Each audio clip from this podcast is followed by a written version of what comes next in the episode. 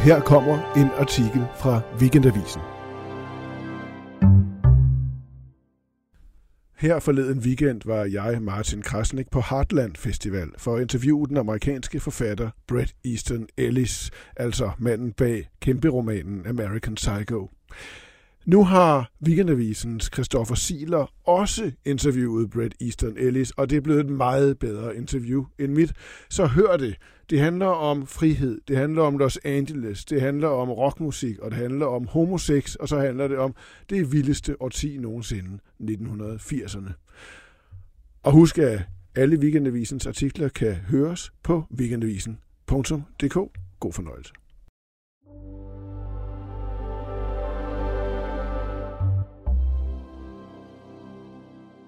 Nutiden kan intet lære af Generation X, siger forfatteren Brett Easton Ellis i dette interview, hvis titel er Pinocchio i poloskjorte. Mit navn er Christoffer Siler. En meget stor flue summer, og Brett Easton Ellis, der er sprunget ud af sin dybe stol, griber en avis og smækker den med unødvendig kraft mod væggen, uden at ramme insektet. Hvad?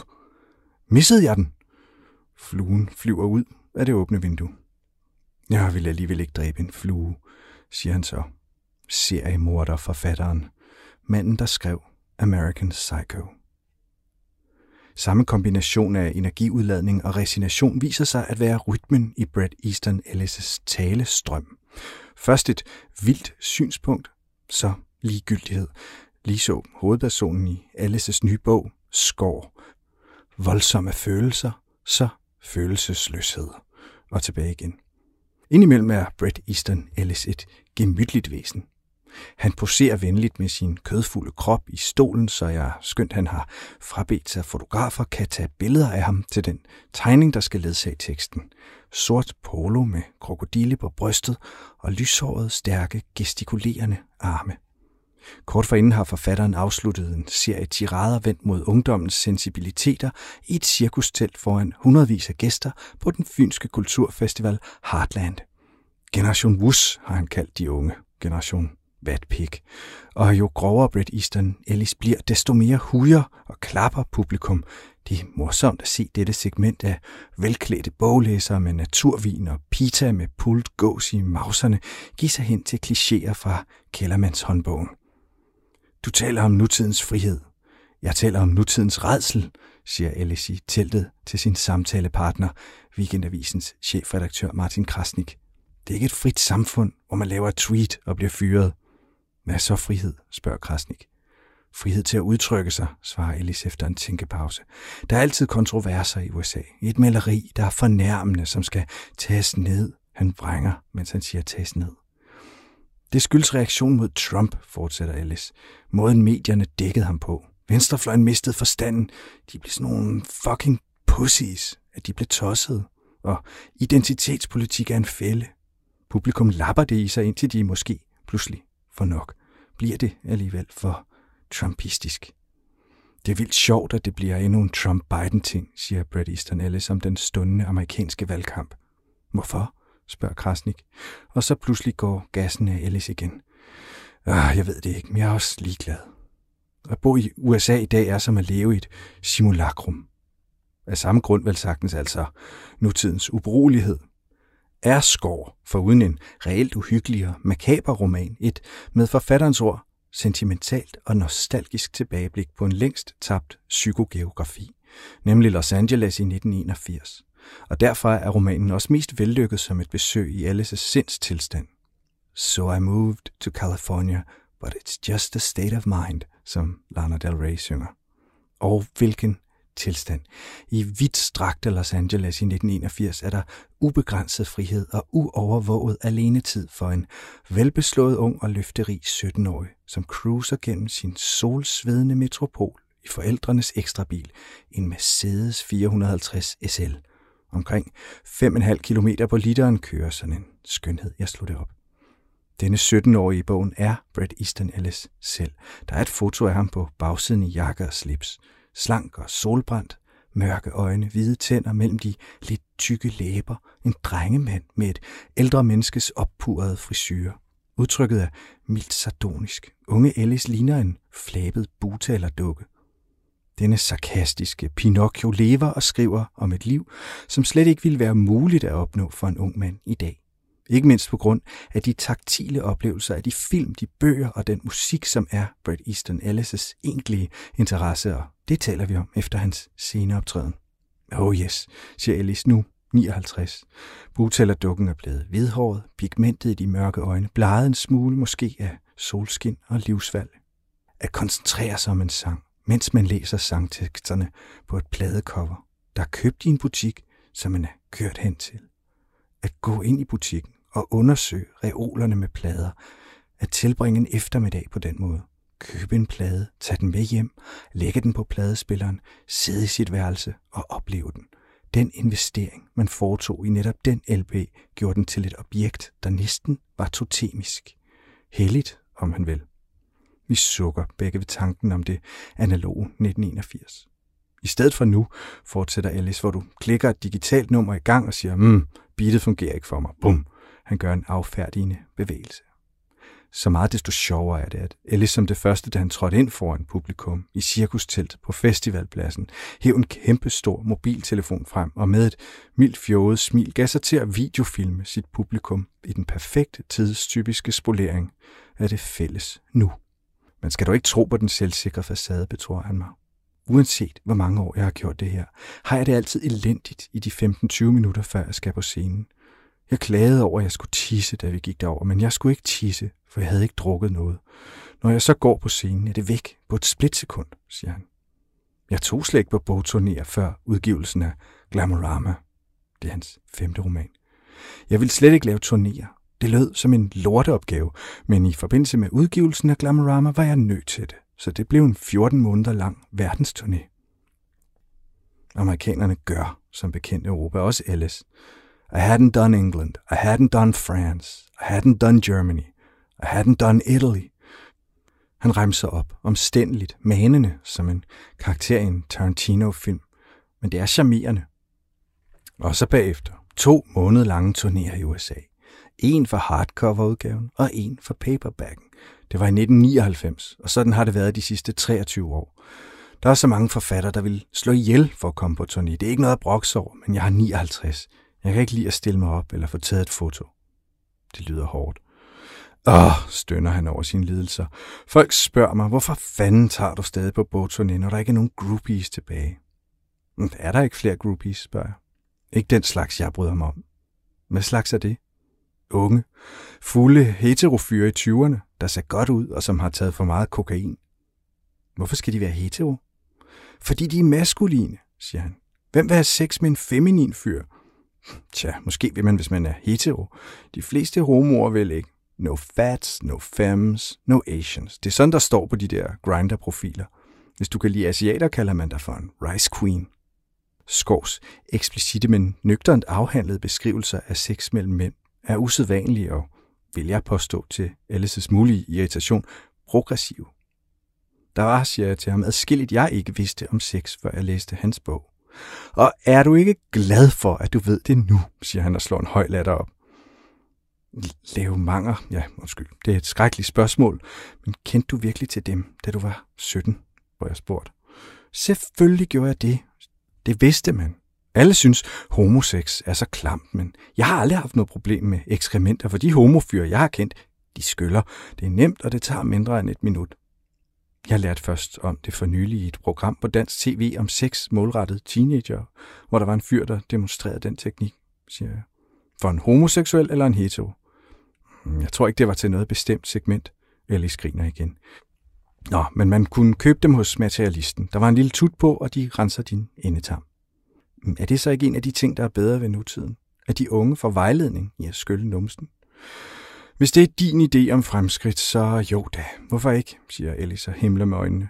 Men jeg går ikke op i seksualundervisning og alt det der, eller den hysteriske højrefløj, der siger, at man ikke må have bestemte bøger på skolebiblioteket, eller undervise i homoseksualitet. Det bryder jeg mig ikke om. Så jo, det er vel et fremskridt.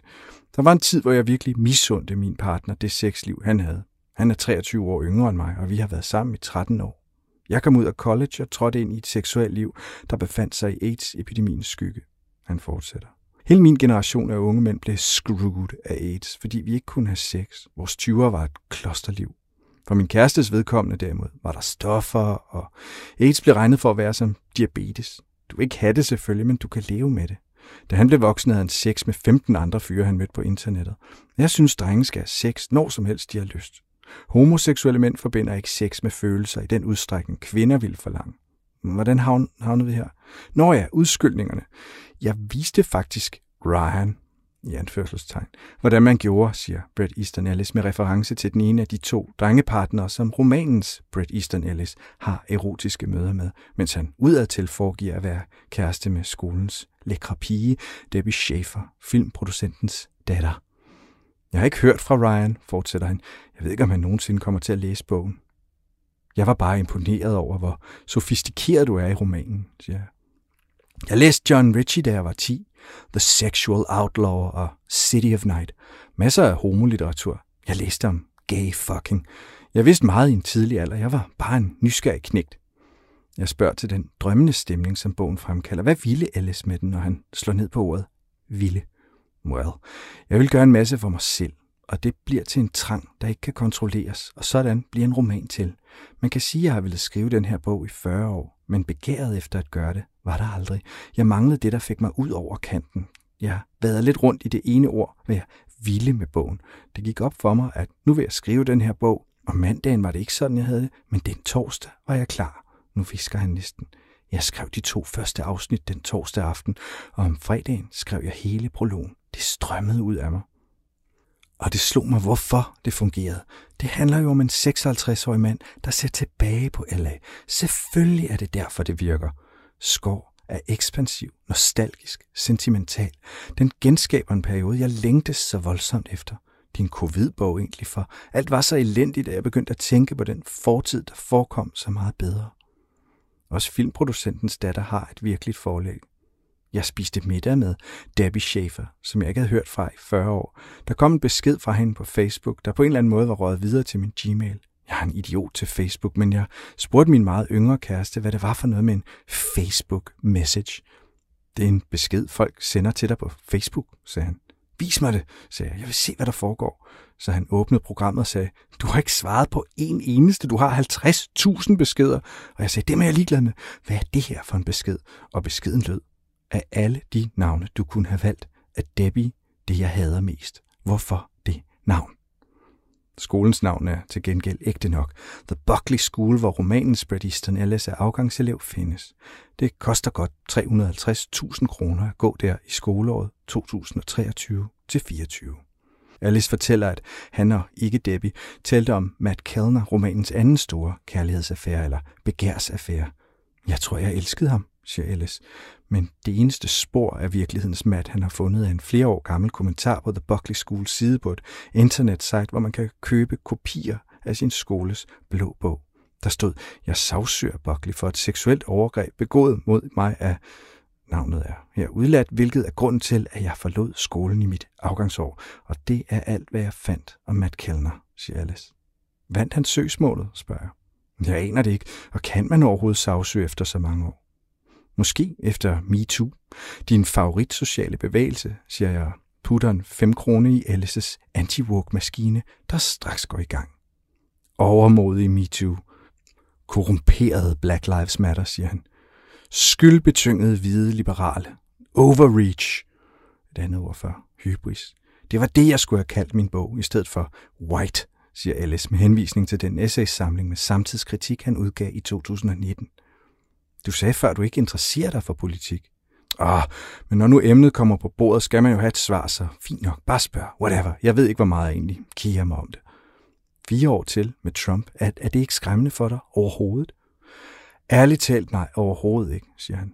Det er mere skræmmende den anden vej rundt for mig. Det har jeg erkendt. Jeg og mange andre mener det, og det bliver spændende at se, hvordan det går ved det kommende valg. Han slupper koldt vand i sig. Det vi har nu er langt mere skræmmende end Trump, siger han. Hvordan det? Ah, jeg gider ikke snakke om det, men lad mig være helt tydelig. Jeg er ikke alene. Det her er ikke et tosset synspunkt. Det er en virkelig ting, der foregår. Ja, I vandt jo også i 2016. Well, måske vandt vi også i 2020. Men lad os ikke dvæle ved det, hvad det måtte betyde. Men jeg var til en middag med 12 millionærer, milliardærer, folk med universitetsuddannelser. Du vil kende nogle af navnene, de er i nyhederne dagligt.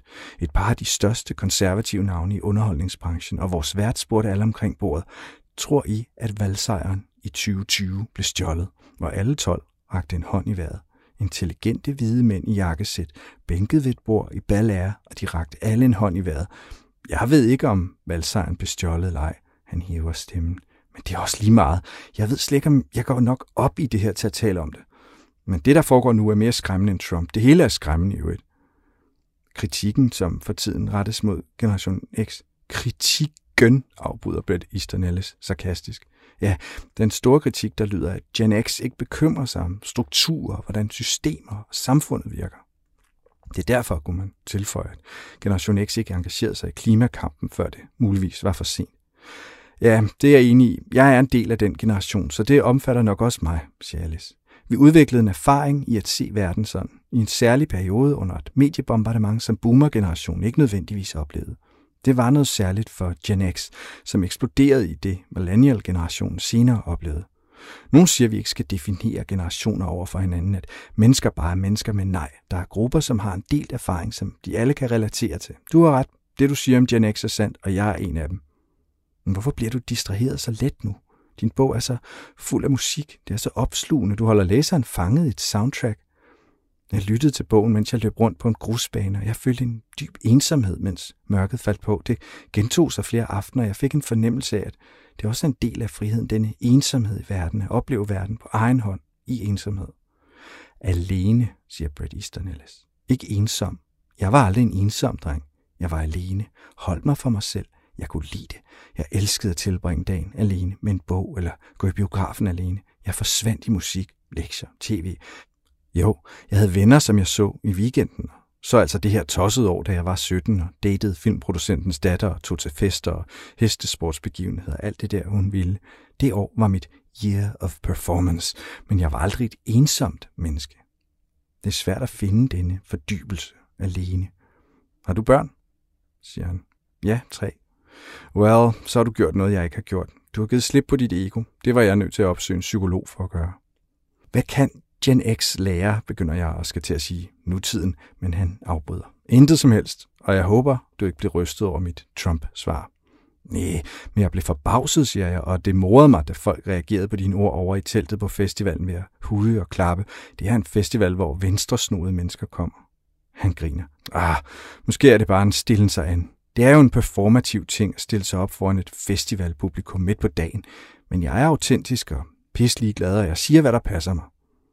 Jeg lyver for Ellis. Selvfølgelig er jeg lettere rystet over hans Trump-svar, og særligt over den konspiratoriske besværgelse, han ledsagede det med. Det er ikke bare mig. Men måske er Trump-accepten, hvis vi kan kalde det sådan, også en del af Alices higen efter fortiden.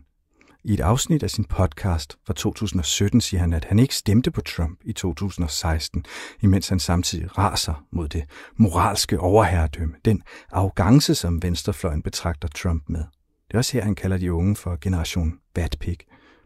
Jeg tror, at Trumps æstetik, Trump som opmærksomhedshungrende vulgær mobber med dårligt hår og orange hud, er det, der støder folk snarere end hvad hans egentlige politik måtte være, siger han i podcasten. Han lyder rasende jeg kendte ham godt og skrev om ham, tilføjer Ellis som Trump, og det er sandt. Patrick Bateman, jubi-monstret, som Bret Easton Ellis skabte og satiriserede i American Psycho, forguder Trump, så Ellis forstår Trump, han kender ham, og måske derfor er han også tryg ved ham. I så fald repræsenterer Trump den samme nostalgiske længsel efter 80'erne. 80'erne var farlige, siger jeg. Jeg tjekkede lige kriminalitetsstatistikken for Los Angeles. Der var langt flere mor og flere voldelige overfald. Af hvem? siger Brett Easton Ellis. Hvad mener du? Hvilken race? Hvis du taler om banderne i LA, om Bloods og Crips, der dræbte hinanden, så var det Hispanics og sorte bandemedlemmer, og de fyldte meget statistikkerne. Politiet slog ned på banderne, men det var ikke white-on-white kriminalitet. Men hvad vil du spørge om? De gode gamle dage. Ha, siger han. Ingen dage var gode gamle. Det var bare i sammenligning. Tak for at lytte med.